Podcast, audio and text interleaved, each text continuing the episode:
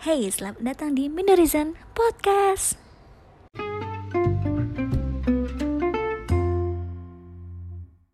Sebelum lanjut membahas RUU PKS, gue mau disclaimer dulu. Kalau semua pembahasan di episode 2 kali ini gue udah uh, riset sendiri dan sumbernya beragam. Ada yang dari Magdalen, Tirto, Mubadala, Tempo dan banyak media terpercaya lainnya. Oke? Okay?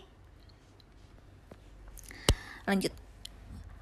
Kalau misalnya kalian baca RUU PKS atau kalian dengar EU, RUU PKS dalam pikiran kalian apa? Kalian langsung bayang, bayangin apa?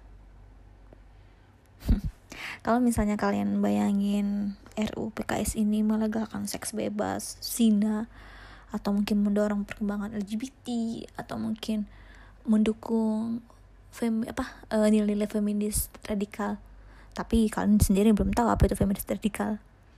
Nah itu tandanya kalian halu atau belum mengetahui apa itu RUU PKS sorry itu saya gue bilang halu karena emang halu karena RUU PKS tidak membahas itu.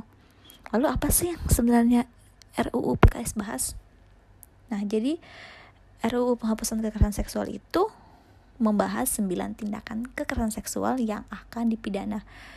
Yang di mana tentunya uh, 9 pembahasan yang bakalan kita bahas itu nanti tidak diatur dalam RUU sebelumnya yaitu KUHP yang perlu kalian ketahui kalau pelecehan seksual itu bukan hanya diartikan dalam tanda kutip dalam bentuk berhubungan badan atau berhubungan intim karena pelecehan seksual banyak banget jenisnya.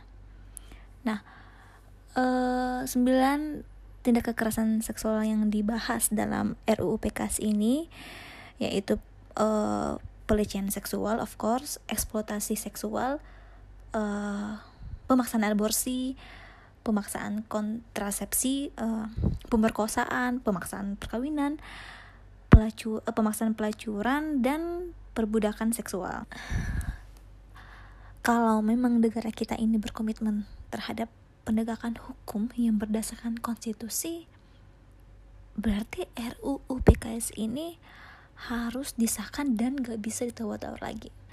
Karena kalau kita lihat dari pasal 28G ayat 2 UUD 1945, sorry kurang jelas, pasal 28G ayat 2 UUD 1945. Oke, okay.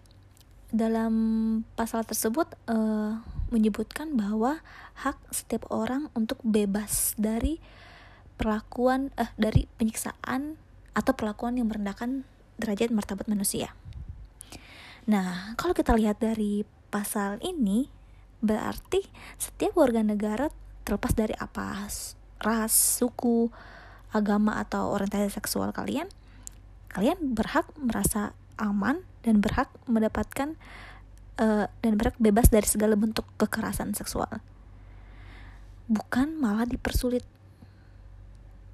Dan meng, bukan malah dipersulit dan mengaitkan RUU PKS ini dengan hal-hal yang gak nyambung sama sekali yang sudah gue sebutin di awal. Nah kembali ke, ke awal gue putar-putar mulu. Sorry ya agak bisik-bisik karena gue tag podcast ini malam dan orang udah tidur. Nah uh, lanjut.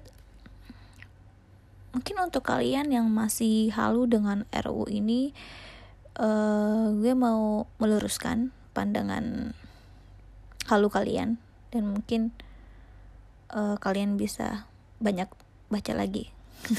Sorry itu sih. Nah RUU PKS itu tidak melegalkan seks bebas. Kalau kalian pikir RUU PKS melegalkan seks bebas, seks bebas. Malah RUU ini merekomendasikan pendidikan mengenai seks.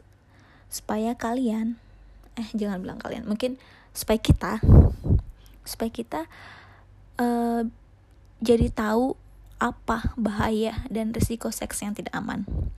Nah sebenarnya sih gue sendiri nggak paham ya sama orang-orang yang pikir kalau RUU PKS ini melegalkan seks bebas karena gue nggak tahu ini imajinasi dapat dari mana gitu. Imajinasi dan informasi dapat dari mana gitu. So, tunggu ya guys gue minum dulu. Nah ada juga yang halu kalau RUU PKS ini mendorong LGBT atau mendorong pernikahan sesama jenis. Aduh nih ya. Dalam UU perkawinan nomor 1 tahun 1941 sorry 1945 dalam UU, UU perkawinan nomor 1 tahun 1974 itu sudah dituliskan bahwa perkawinan yang sah hanya bisa antara laki-laki dan perempuan sebagai suami istri. Lagi pula RUU PKS itu namanya penghapusan seksual bukan pelegalan sesama jenis gitu. Pelegalan pernikahan sesama jenis. Kalau misalnya per apa uh, pemaksaan perkawinan baru dibahas. Kalau melegalkan uh, pernikahan atau mendorong pernikahan sesama, sesama jenis ya beda lagi ininya undang-undangnya gitu. Ada lagi yang pikir RUU PKS itu pro aborsi melegalkan aborsi. Faktanya RUU PKS itu melindungi hak-hak korban dari pemaksaan uh, tindakan aborsi. Jadi kan biasanya pelaku uh, nyuruh desak korbannya untuk aborsi. Padahal kan korban itu punya hak untuk menolak atau uh, melindungi korban dari uh, tindakan aborsi. Ngerti kan maksudnya? Garit. Tarik nafas dulu. Jadi kira-kira kapan ya RUU PKS ini bisa disahkan? Kayak jujur gue masih merasa tidak aman sampai RUU PKS ini bisa ketuk palu disahkan. Karena duh capek gak sih kayak tiap jalan disiul-siulin atau digoda-godain? Karena ya capek kayak oh belum lagi yang disalahkan pakaian kita padahal kita udah pakai baju panjang nih baju lengan panjang sweater celana kulot tetap aja digoda-godain. Nah RUU PKS itu kan 100% coy melindungi korban. Dan ya sekali lagi gue bilang kayak pelecehan seksual itu siapa saja bisa kena. Mau pakaian lu terbuka atau tertutup jenis kelamin lu apa gender lu apa gitu kayak semua bisa kena gitu. Kayak gue ingat hashtag kayak hashtag satu korban udah kebanyakan. Itu kayaknya uh, hashtagnya ada uh, muncul kalau kalian nonton film di Kino Forum atau di IVI ya enggak sih? Yang hashtag satu korban udah kebanyakan hashtag semua bisa kena.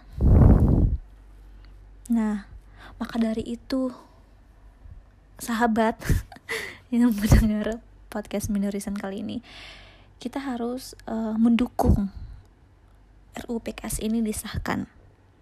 Karena ini untuk kita semua merasa aman. Jadi yuk kita dukung RUU PKS disahkan. Kalau misalnya kalian story, sertakan hashtag sahkan RUU PKS. Okay, karena semua bisa kena. Gue ulang-ulang terus karena emang betul semua bisa kena.